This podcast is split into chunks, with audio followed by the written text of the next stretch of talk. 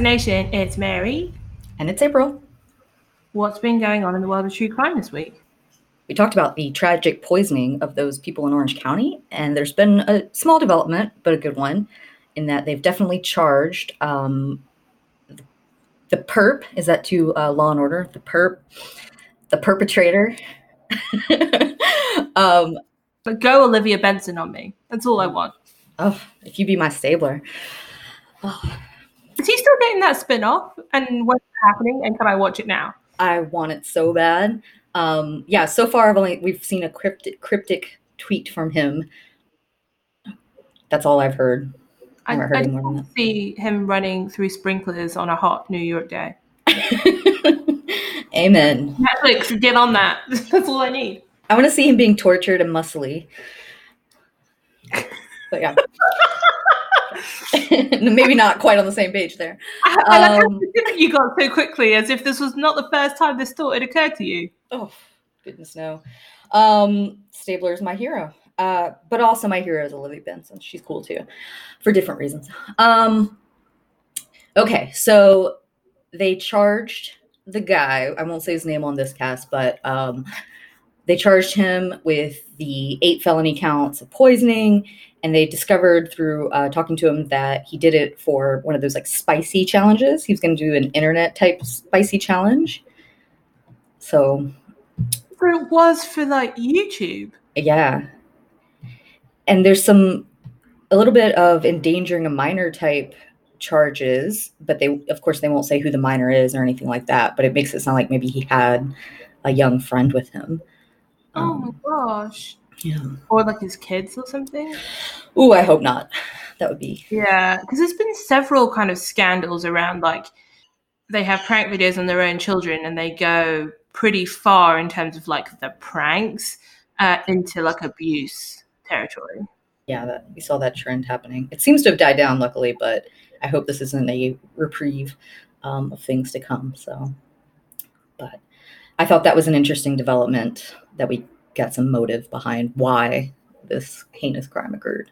I hope uh, with all my heart that it wasn't his own child, as I feel like nothing good can happen to you if you know one of your major found foundational childhood memories is you and your dad going out together to poison homeless people.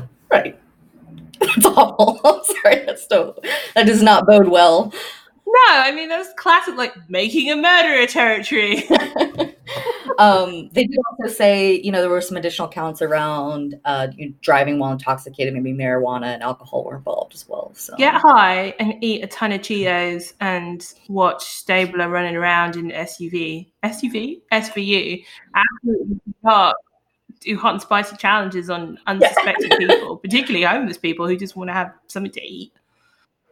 Don't take your minor children along with you. Actually, whenever you're committing Wise words, felony, good advice. don't take minor children around. along with you. Very, uh, very, very bad for them. And for you, in terms of charges, that's just extra charges. If you can help it, yes. We should get on that how to commit right. felonies podcast. Yeah. Oh, good idea. I feel like we have a lot to say about it. Maybe we could get Stabler to uh, be a special guest correspondent. uh, this is like when we try and pitch uh, either video games or movies with just people that we want to see in them. The other major piece of true crime news this week was uh, a really a difficult one and a sad one. You may have been following the uh, cult mom, uh, Lori Vallow, who, like, we sh- we could do a thousand episodes on just the the intrigue and the suspicious deaths and and everything associated.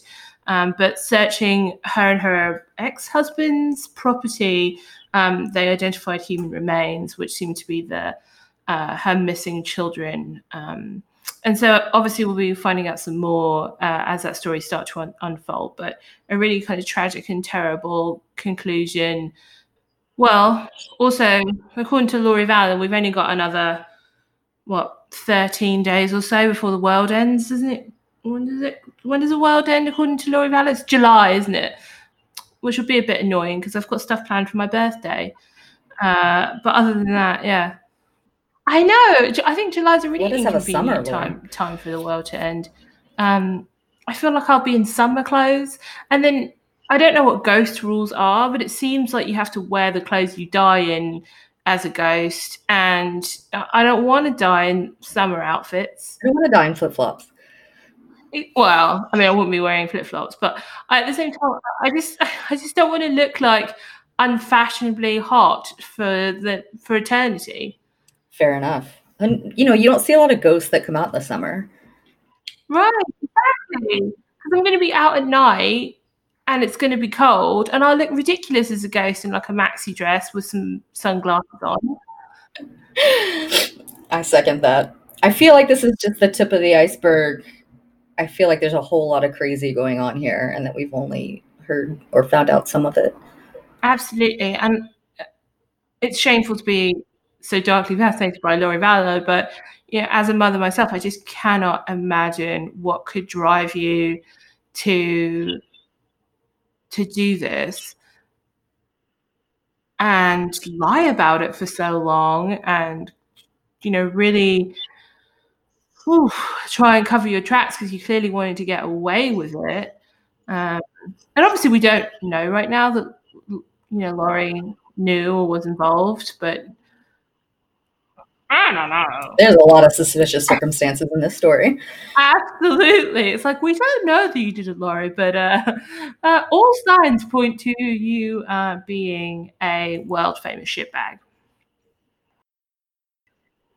Cool. So this is a super treat because it's an April episode. we'll see. We'll see. We'll let everybody decide for themselves.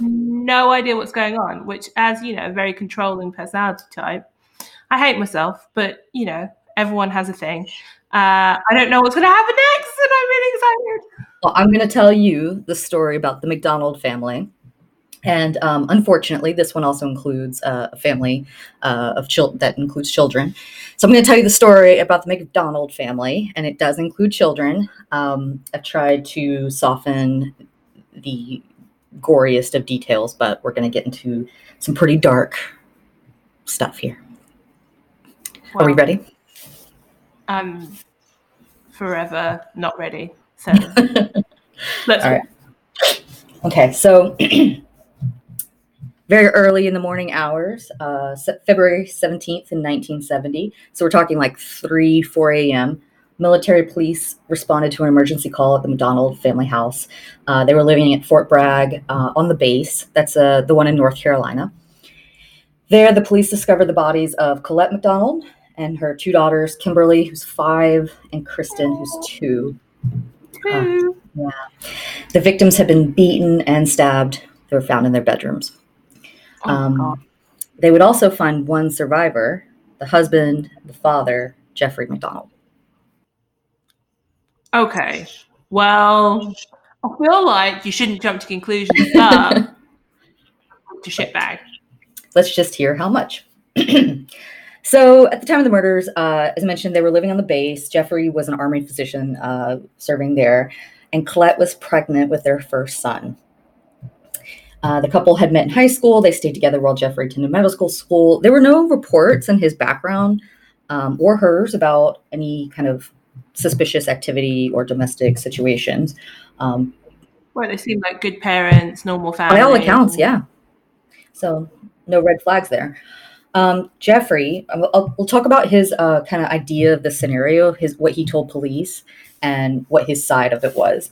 Um, so he claims that night that he had fallen asleep on the living room couch because Kristen had wet his side of the bed. So he went down there to sleep. Um, he was awakened by screams um, and then quickly attacked by three men during the attack. It's always three men, right? Somehow that's the magic number. Um, magic number three: three scruffy men broke in, and, and then chaos. I can't describe them or know what they look like. They were yes. men, scruffy. Two, not two, not four. Not two, not four. Four's crazy. Three criminal-looking individuals. Um, but there was a woman involved, he says. Um, he says he saw this woman standing nearby. So she was like in the vicinity wearing high heeled boots and a large white hat, fluffy, kind of floppy white hat. And she was holding a lit candle and chanting, Acid is groovy, kill the pigs. Right? So it's kind of getting like a hippie vibe, 1970. he was saying it was like a like a hippie from like a movie right. standing on the street corner. Or potentially Daphne yes. he did not mention if there was a scarf or uh, a headband involved. Um, so he says, you know, he struggled with the attackers, was stabbed, eventually knocked unconscious, and that's, and then he somehow gets to the phone and then passes out. And okay, he yeah, he makes a nine one one call, which I don't have any details on that, but he was somehow able to say, you know, get over here. So. Uh, get over here, Daphne from Scooby Doo attacking me. um, which he did not mention in the 911 call, but that's you know that's okay. So yeah, I mean that's a really forgettable detail. or the lit candle. I would be so concerned. Do we put that candle out? Where did this candle come from? Did she leave? What was she chanting about? me as I was being yeah. stabbed, really sort of noticed what footwear this random woman was. Uh, yeah, wearing. I could completely understand everything that she was saying. Acid is groovy, kill the pigs while I'm being beaten, attacked, and eventually stabbed. So interesting circumstances indeed. Uh, the Army's uh, Criminal Investigation Division did not believe Jeffrey's account. Um, the scene of the living room struggle had very little signs of disturbance. They even found fibers from Jeffrey's torn pajama top. Nowhere in the living room, but they they were under Colette's body and in the daughter's bedrooms. Ooh. Indicating that maybe struggle or something had happened there. Um, they also found the murder weapons in the backyard. It was a kitchen knife, an ice pick, and a three foot long piece of lumber. All of these were determined to have come from the Donald house. So these people did not bring these these supposed attackers did not bring these weapons. They showed up and decided to grab these things and attack the family. Well, they were too busy at Bed Bath and Beyond getting candles and fancy shoes. Do you think the candle was scented? Yes. What uh, I have a feeling it would be kind of 70s scent.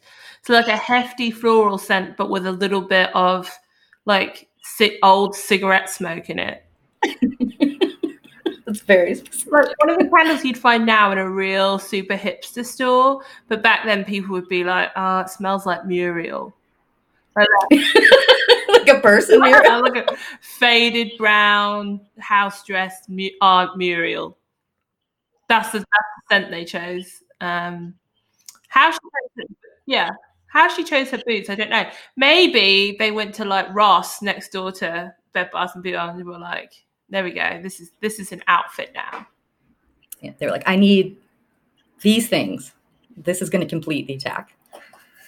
So, uh, in, instead of what Jeffrey said, investigators believe that the murders had started in the master bedroom that night. They think that Jeffrey was angry that Kristen had brought the bed, argued with Colette, and began beating her first with his fist and then the piece of lumber.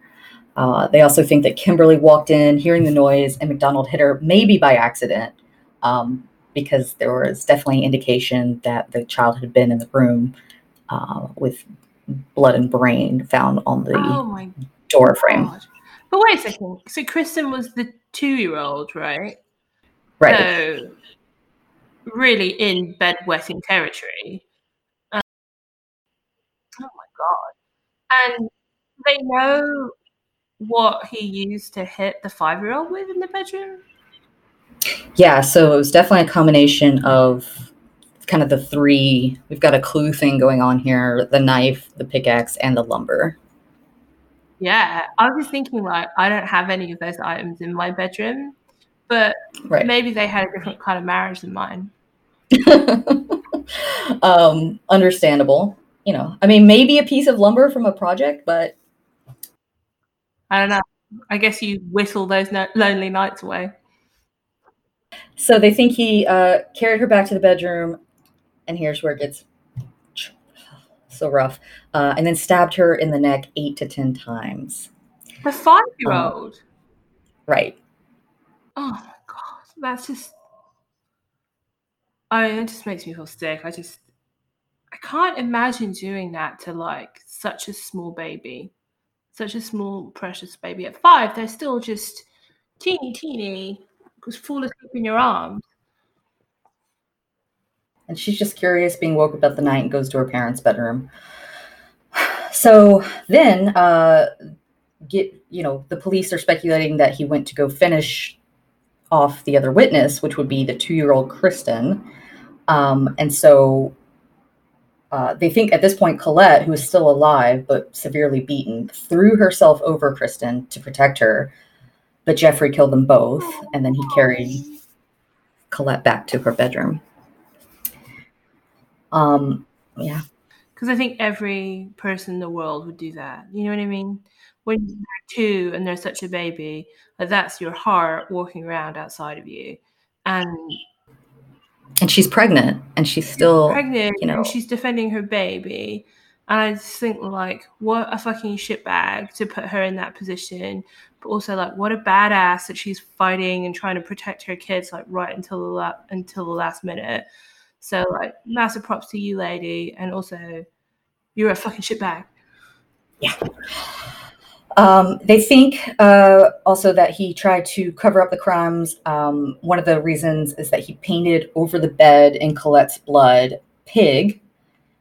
And why they started to think, go down this road of this theory is because uh, there was an article on the Manson family murders, which sound very familiar.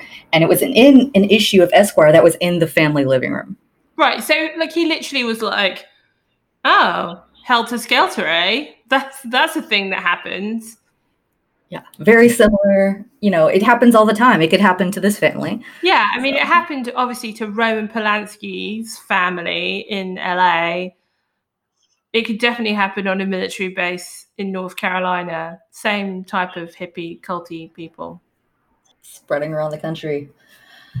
Um, so the final report would show Colette had two broken arms, had been stabbed 21 times with an ice pick, 16 times with a knife. Kristen, the two year old, had been stabbed 33 times with a knife and 15 times with an ice pick. So this is massive overkill here, right? Right.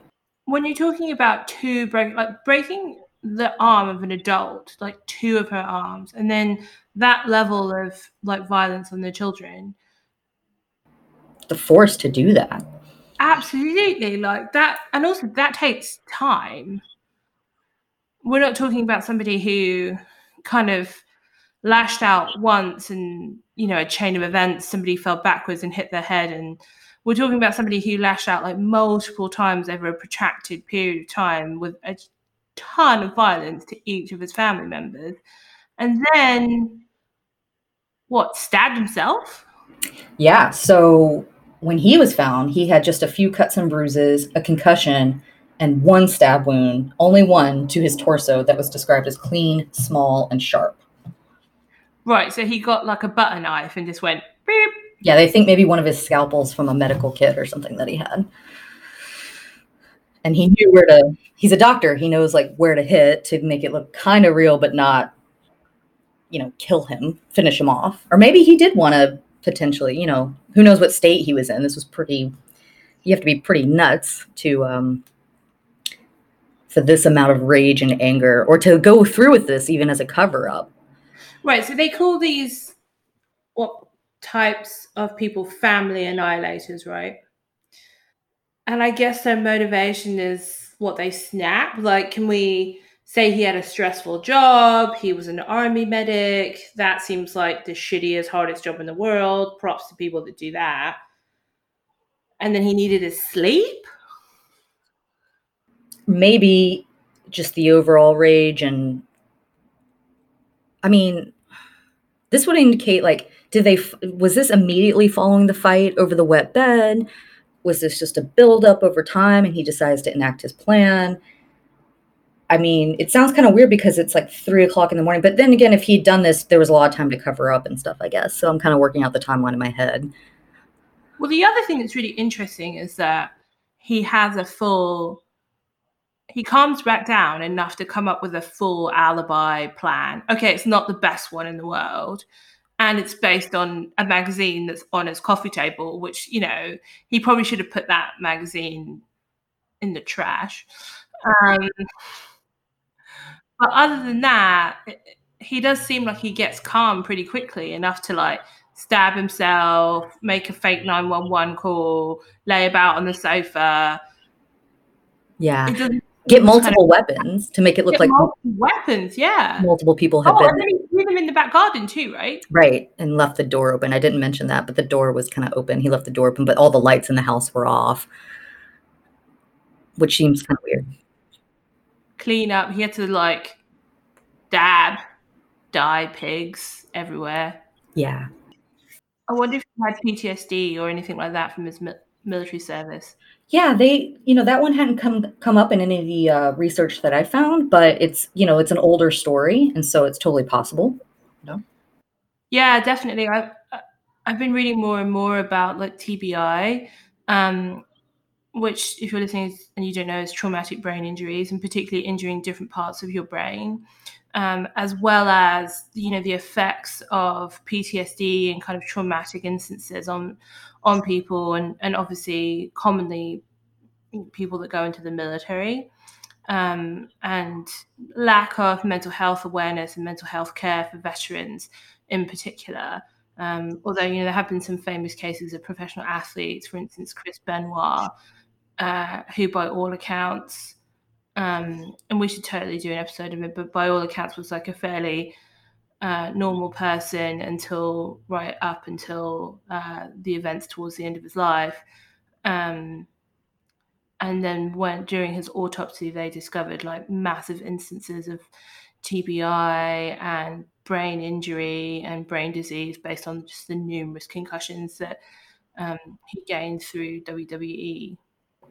Tragic yeah, definitely protect your heads, people. Uh, then do really get yourself checked out and, and read up about it. TBI is particularly dangerous. So helmets, helmets, helmets. Yeah, and have your loved ones look out for any change of behavior. Um, you know, anything that seems off. So.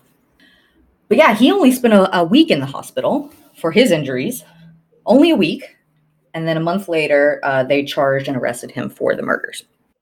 Ba ba ba.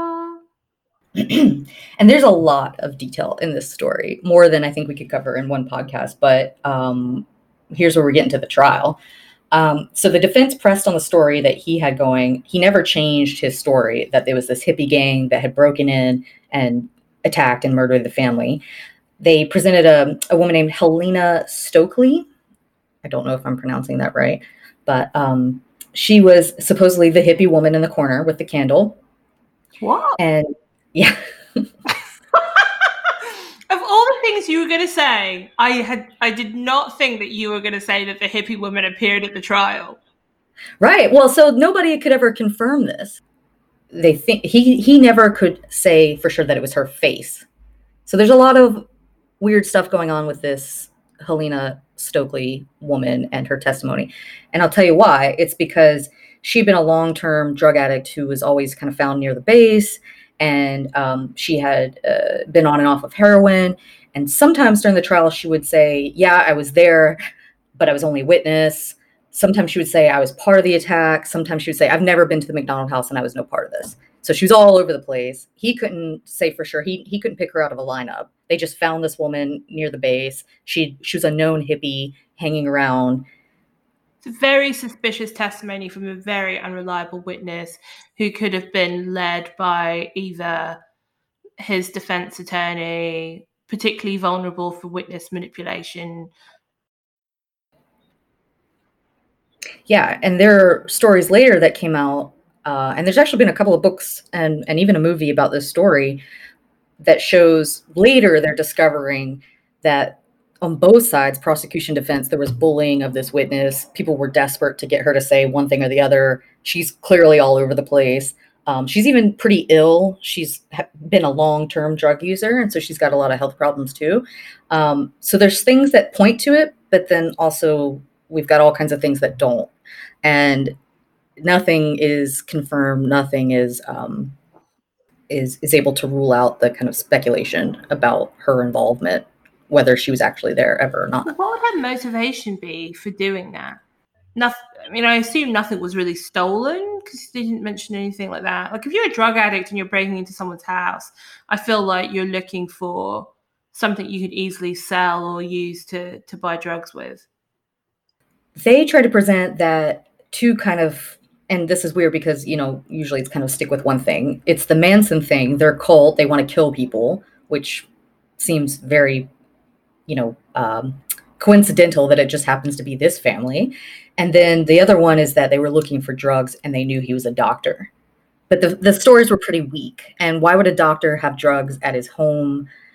It was the 70s, though. True. Like That's a now, good point. there'd be no way a doctor would have drugs in his home and uh, that weren't prescribed by another prescribing physician. But in the 60s and 70s, I could totally imagine a doctor having a medicine cabinet full of goodies. That's a pretty risky. I mean, you're on an army base. You're not outside. You're on the army base in the base housing, and you're gonna go kill a, or at least attack, break into a doctor's house and look for drugs, and commit an occult murder while you're there. There's n- look, as we've discussed on this podcast before, I bet I'm barely motivated to like make myself a sandwich. I can't imagine the idea of being like of wanting or needing anything so badly that I would risk all of those things to do it. I think it's so tenuous because I'm a little bit like, did she even know he was a doctor? How did she know where he lived? It seems like that would require more planning than you would want to go through if you just wanted some drugs. It feels like it would be much easier to just rob any old house and then buy what you wanted. Or a you know, a pharmacy where you're for sure. Or a doctor's office. But it's it's so weird. Like those those two things kind of are strange to me. It's like we're here for drugs, but we also want to commit this occult murder. Right, because they painted stuff on the walls in blood. They had Bed Bath and Beyond candles. There was chanting. There was high heel boots. I mean, that seems like a lot for just like some street drugs. Maybe I'm overestimating. Yeah, have you ever tried heroin? I get the sense that you haven't because, you know, nor have I, but I've heard it's pretty compelling. I've heard it's Moorish. Yeah. But yeah, they don't bring any weapons. I mean, I, you know, I can understand if you thought maybe you, could beat this guy up or something, or get in, get out undetected. But it's it seems strange if you wanted to commit the cult, uh, occult murders that you wouldn't bring any weapons of your own. You would just hope to find something in the house. So strange, strange stuff. So the prosecution presented copious amounts of blood evidence and experts who testified that Jeffrey's account of events was frankly impossible. Um, you know, from from the tears, from the placement of the bodies, from the sequence of events, um, there was there was plenty to convince the jury um, to say that your story just doesn't add up. And when they asked him on the stand, um, please explain, you know, how these how how your story just doesn't add up. He did not have any explanation, which is fine, but it doesn't help him, right? I kind of like when someone's just like, you know, they're a liar, they're not doubling down. They're like, how do you explain all this when presented with the evidence? And they're like, I can't. sounds like sounds like your problem. Reasonable doubt, bitches. It, it's just a little bit like your family have been murdered, your pregnant wife and your two young daughters. There were like creepy occult things happening. Stuff was painted on your walls. Nothing you say has made any sense. And now's your chance to set the record straight, clear your name, so everybody knows that you're not this heinous murderer. And you get up on the stand and they're like, How do you explain all of this blood evidence, DNA evidence? Well, probably not DNA evidence, but blood evidence, all like foot, footprints and all this other stuff. And you're like, Eh, don't know. All you can say like, I don't know, I got I got no explanation for it. I hope he threw up his hands and went, oh. Yeah, it's like, oh, I was asleep on the couch, and then when I woke up, I had a stab mark, and my family were all gone. It's just like, oh, come on, like get it together. So not only all of this damning evidence that was presented, but the prosecutor's investigators also found out that he was having extramarital affairs. da da da. Of course he was. That's what I was saying before. Like, it seems like a lot of rage. Like, why would he flip out this way? And so I guess he wanted them out of the way, Chris Watt style. Oh, yeah, exactly. I like that that shitbag is getting like is is now the descriptor for that style of crime and disposal um, forever. I hope he becomes like John as a as another word for the toilet because that's where he belongs. Um, so the blanket this week. Did I see what the Chris Watts blanket? No, I didn't. What is this? Okay, so on Amazon, they are selling a range of personalized Father's Day gifts. One of which was a blanket made out of a load of photos that says something like "Love you, Daddy" in the middle and a heart. It's like a beautiful quilt, something you get to for your uh, partner to celebrate your love and your wonderful children. Um, unfortunately, the product photos they chose on this blanket were all photos of the Watts family. How do you think this was intentional? I can only imagine, having been a disgruntled low level employee, that it was, in fact, a disgruntled low level employee. Oh my gosh. And I would imagine you, as an art manager, have probably either had this nightmare or have been scared of this art ma- this uh, nightmare on more than one occasion. Exactly. That is uh, that is one hundred percent a stress nightmare that I wake up to on a regular basis. that is pretty low. That's pretty low. I mean, it's pretty low and it's horrific, but I can't imagine it being done by accident. Right. There's like that was my first thought. Yeah. Five or six photos like composed on this blanket with a big like daddy heart. They're all photos of the Watts family, including that infamous photo of them on the front steps, which I think was taken, you know, not so long before uh, Chris annihilated his family because of his extramarital affairs. Chilling. Just get a divorce. Right. I mean, but it's it's like if you if you were capable of doing these things, are, are you just a ticking time bomb for something like this? Or is it truly that you're so you just cannot deal with the situation. You cannot imagine. Is it family annihilation in, in these cases? Like they can't live without you, or is it about the money? I just don't want to. I don't want to deal with the hassle. I think it's they don't want to deal with the hassle. That's extreme. Right. I, I, I think in the case of Chris Watts, and this is not the Chris Watts episode, but let's talk about that shit bag. I think in his case, he probably had like a really twisted image of himself as like the perfect father. He was the perfect father. He had this beautiful wife, which he did. He had these two beautiful girls, son on the way. And only he knew that he was, in fact, like massive, total shitbag. And as his like shitbag world and, you know, carefully built narcissist temple started to converge, he probably just panicked. I mean, even when you see that stuff, like his parents, like his parents are all like, oh, we believe Chris's story that it was the wife who killed the kids and he just covered it up by putting our grandchildren in an oil well. And you're like, well, you can kind of see where Chris Watts got some of his like delusions. Yeah, narcissistic kind of mm, Chris could do nothing wrong type yeah, ego. No offense to the Chris Watts family, actually massive offense to you because I think the idea that Chris and his family tried to blame, by all accounts, a loving mother who was pregnant for this incredibly disgusting crime.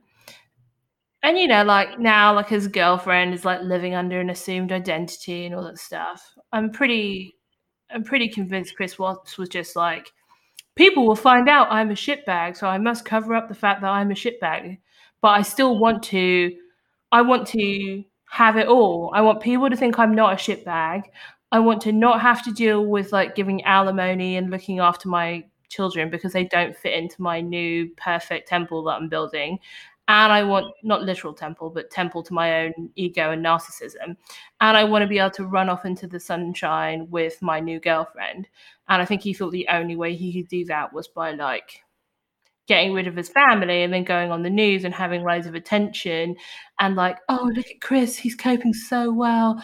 What an amazing dad.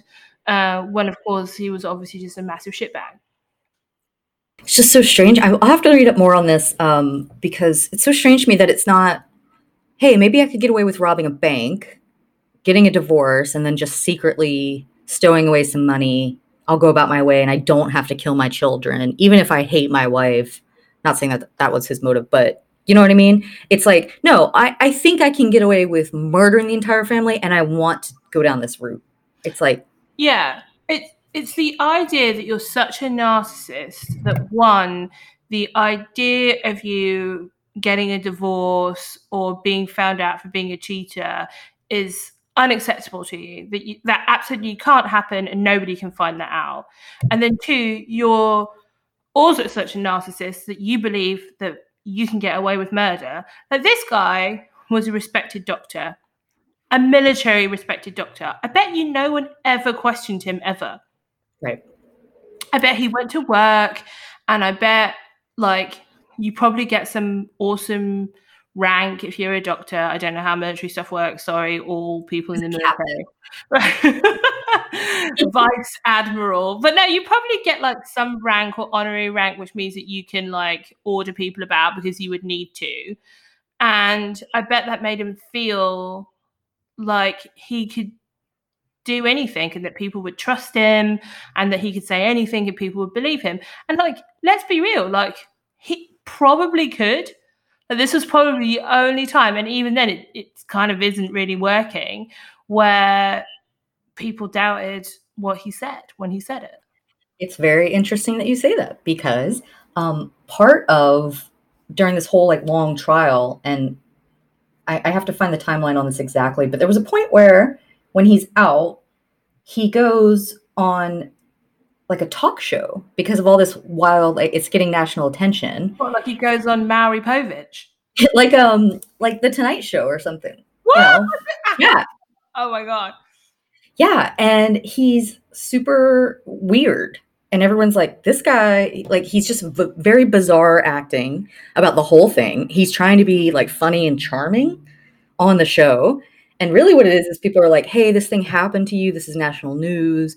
You know, um, like let's talk about that. And he's like trying to be mr celebrity star. And even my so my mom was living in fayetteville which is very close to this fort bragg location at the time of this. And she remembers seeing this stuff unfolding. And everyone's just like kind of like you were saying about hastings where you're like yeah that guy did it. Everyone in the town's like this guy's weird. Like what is this guy doing why is he being so emotionally strange and smug so that did not help him at all was he hot? He was somewhat of, I think, definitely what people would consider good looking at the time. Yeah. It's hard for me to look at this guy because I knew when I looked at pictures at him, it was hard to, but I definitely could see something. Like a 70s man. Yeah. and I don't know, 70s male fashion, not always my favorite. Probably helped out by the army uniform, but yeah, yeah, totally. Wearing like a bell bottom suit like yeah, flared it's, flag. It's not. It, it's not the most like vintage hottie. You know, you get the little shorts and the the front rugs, and it's just not not my aesthetic. yeah, I think he thought he was the shit, man. I think he thought he was. I just I can imagine this guy thinking he was the absolute shit in his stupid seventies mustache or whatever the fuck he had. I think because the army, they, I don't think he had a mustache. Oh, you know, mustaches in the army. I don't think at that time. Maybe I'm gonna have to look that up and get back to you on one of the future podcasts. But he did not have a mustache. I must admit, I, I literally only really know about two army eras based on video games that I've worked on. One being kind of World War II era ish, and the other being kind of jarhead era ish. so if you like were ever either not like a uh, skinny frontline English troop or weren't a literal jarhead, I really don't understand how the military works in any way, shape, or form. It's true. I saw a lot. I saw um, They Shall Not Grow Old. There were a lot of very thin, older men with mustaches, um, and a lot of very young baby face boys without mustaches. So. I know it's the worst. If you've um, what is that movie? with the running and the running and the running and the World War and the Colin Farrells. 19. by Colin Farrell, I mean Colin Firth. oh, and I think Benedict is in that one too, right? It's like Benedict it's a. in that one, yeah. Is it like nineteen something? Yeah, it is. Um, We're I, butchering this. I don't know. 1912? I don't know. Nineteen twelve. No, of course not. 1939? I don't know. I don't even know what war it is in. War. 1917? 1917. I knew I didn't want to say 1970 because I was like, that's not right. But No, we're was- talking about 1970. Yeah, yeah, yeah. Sounds familiar. Okay, cool. So it was filmed in the First World War, Right. which of course it was because there were no Nazis in it. it's all coming back to me now. It's all coming back. All right. We're there. We're all caught up. Okay, so here's the thing. In August 1980, this trial went on for nine years.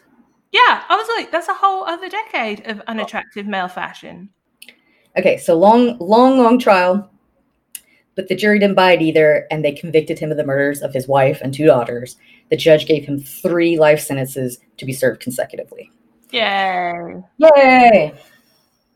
But he appealed his conviction on the basis that, you know, his right to a speedy trial had been violated. Kinda, but I also don't care about him. That is definitely not a speedy trial, nine years. But why was it nine years? Was wa- if it was his defense, like sending a load of shit in, then Exactly.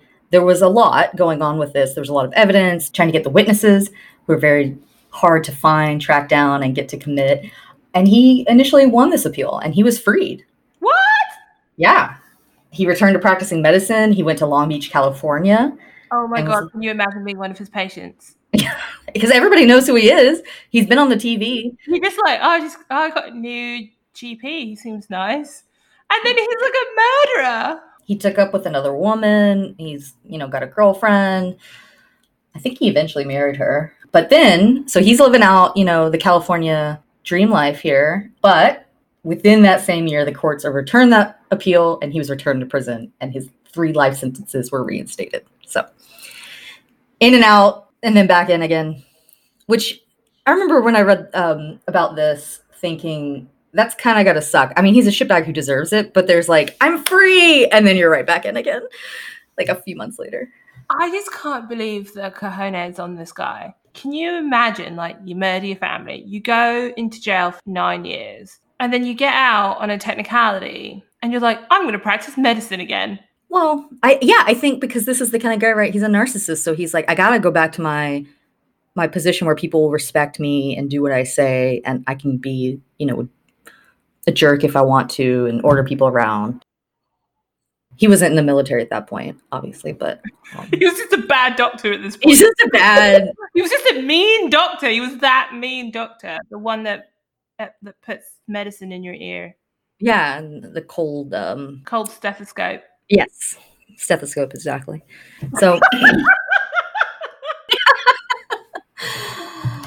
oh gosh. So I'd first come across this story because um, there was a book published in 2012, and it's called A Wilderness of Error by Errol Morris, who is an amazing uh, documentary filmmaker. Um, but he did this book, and there's so many more details. And honestly, it does show how the police investigation was pretty grossly mishandled. There was uh, misconduct by both defense and prosecution. Um, I feel like, you know, we always talk about our kind of take on the cases and stuff, but none of it convinced me entirely that he wasn't guilty. But I will say, if this case came to trial now, I think there would be enough to say, hey, you guys fucked up, and he would get off, you know, entirely. So um, there's stuff like, you know, the military police, which I can't imagine had a lot of experience dealing with these kind of crimes Right. on base, and they've got people of all different um, training levels, and they said just you know everyone showed up because it was such a, a a big deal, and so they've got like tens of people walking in and out of the crime scene. It's not cordoned off properly. There's footprints everywhere. Even people like if the plant was knocked over, somebody put it right, and then they were like, "Well, did you fix that?" And then they knocked it back over so they could take the pictures of how it was before. So kind of like the JonBenét case, didn't cordon off the scene properly. They didn't do a decent enough search. Exactly, exactly. Contaminated all the evidence. And then the prosecutors were so hell bent on getting Helena to tell the right story.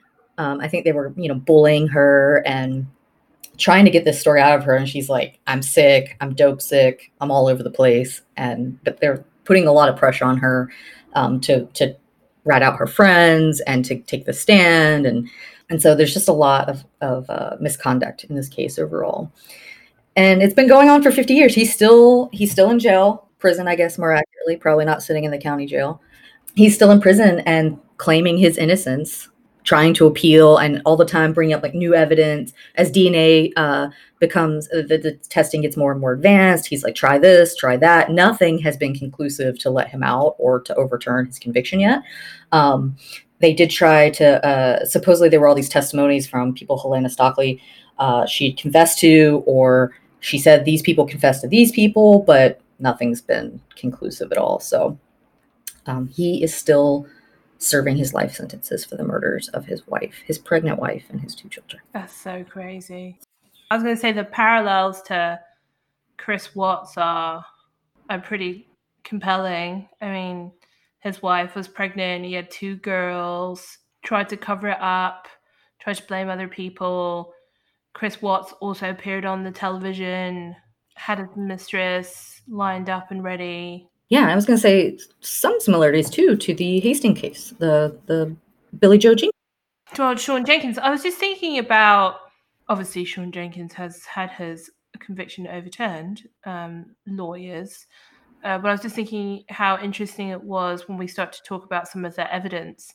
So in the Sion Jenkins case, really a large amount of the case hinged around this blood evidence, blood splatter, and also some fiber evidence. And again, here we've got kind of blood evidence and fiber evidence, but we've got a very disturbed crime scene. Um, so I can totally see how, in both cases, the actual physical evidence of the crime is pretty weak. And I suspect in the 70s, like nowadays, we'd be able to pick up more than we could um, in the 70s, and, and maybe it would have been kind of a stronger conviction. But I, I can definitely see why most of this sounds like pretty circumstantial because you can't take into account the idea that like he was stressed, he was having an affair. You can put it towards motive, but it doesn't necessarily mean anything. Right. Yeah. Um, they, I think at the time they only had blood typing, um, and they knew that each. Um, it was a weird anomaly that each of the four people in the house had all different blood types. Oh wow! They showed that um, there were only four people who bled in the house. And so during an entire struggle like that, and you're stabbing with the amount of stabbing, um, you would imagine that there'd be at least something. I mean, that's not definitive either, but that was all that they had at the time around uh, like the typing. They couldn't say like for sure, but they were able to tell um, no one else's blood was there. Um, so if they had new some techniques or something, but they also then eventually were able to do some hair testing on additional fibers as as techniques developed, and they they could not find that definitely said that there were other people in the house as well, or other people's hairs that were found embedded into the blood evidence or crime scene, um, which is pretty telling. Because again, you think there's got to be some sign of another person being here. Well, I'm not a murderer, but I am a pragmatist. And I would feel like I would want to neutralize the most pressing threat first. Right it seems weird that you would use so much violence on the three women in the house, and by women, obviously, two were babies. Yeah. And yet, you would just very lightly injure the man. Almost think that you would want to make absolutely 100% sure. And according to his timeline, they knocked him out first. So they like lightly knocked him out and kind of stabbed him a little bit tinily in the chest but then went hog wild tens of times upstairs over like a longish protracted period of time. It just doesn't make logistical sense. No even if you were trying to copy the tate bianca murders or anything like that um, th- there were men involved in those slings too and, and it's not like they were treated with i mean that's not really like a, a damning you know evidence or anything but it just doesn't add up that you would be so light and then express so much force and exertion on children and the woman. Right. It doesn't. Yeah, like I said, if I was executive producing this home invasion, I feel like y- you would have put more emphasis on kind of neutralizing him as a major threat. Yeah, especially he's an army guy. You're a Right. hippie. He's a doctor who supposedly denied you of drugs. And you would also want to be very cautious because he could have guns in the house. He must have had a service rifle or pistol. Again, sorry, military people everywhere. But like, I, I would feel like at Fort Bragg, North Carolina, the likelihood of somebody who was like active military duty having some kind of firearm would be high. And so you'd want to try and neutralize him just in case he woke up and like grabbed a gun or something. Yeah, absolutely. So that's not quite adding up. All right. So that's the Jeffrey MacDonald family murder story. There were less hamburglars than I thought there were going to be, and more actual potential burglars, and or maybe no burglars at all. That's correct. No clowns, no hamburglars. Do we think clowns are scarier than hamburglars? well, yeah, I kind of think the dead eyes, the smile that's like, I mean, it's basically the same thing, right? It's kind of the same thing as a clown in a way, but it's like a mascot that you can't see its true face. I don't know where I'm going with this. So let me ask you this. In this scenario, is the clown the real a real person and the hamburglar is like an alien that's come from another dimension of hamburglars? It's like a creature. I think you're getting Grimace and the Hamburglar muddled up. Is the ha- so the hamburglar is a real person that just Hamburglar is well, I mean, it's hard to have a semantic conversation about the Hamburglar. I believe the Hamburglar is a human dressed in black and white stripes like a burglar. Okay.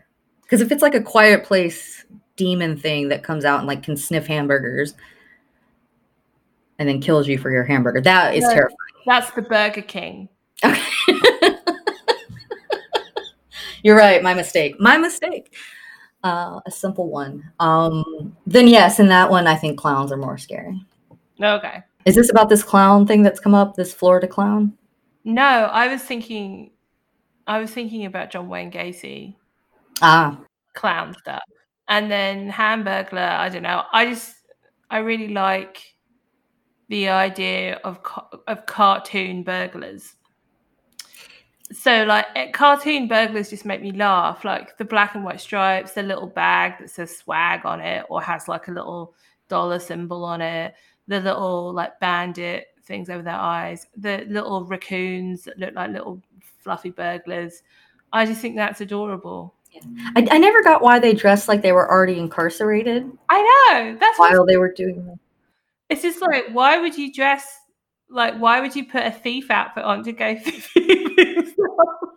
Again, if I was executive producing that, like if I was some kind of Fagin with my band of orphans, see, Fagin had the right idea. He he dressed them as orphans, not at well, they were orphans, obviously, but he kind of left them in their regular clothes. He didn't dress them up as thieves or like ninjas. He was like, just go out and pretend to be like a cute orphan who needs stuff, and then you can steal stuff. Fagin knew what was up.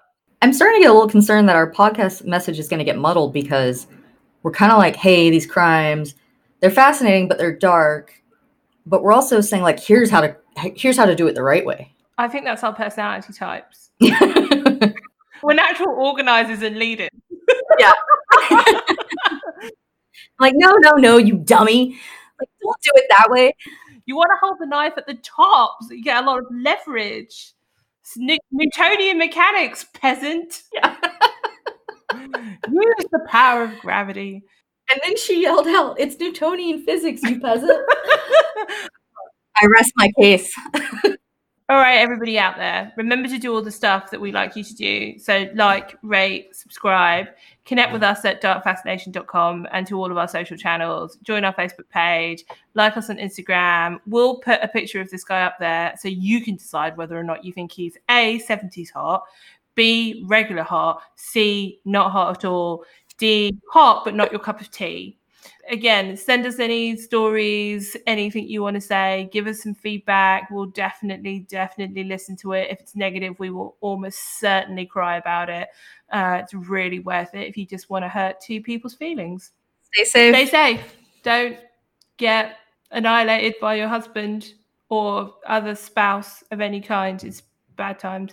And if you do have some sort of traumatic brain injury, see a doctor. Bye.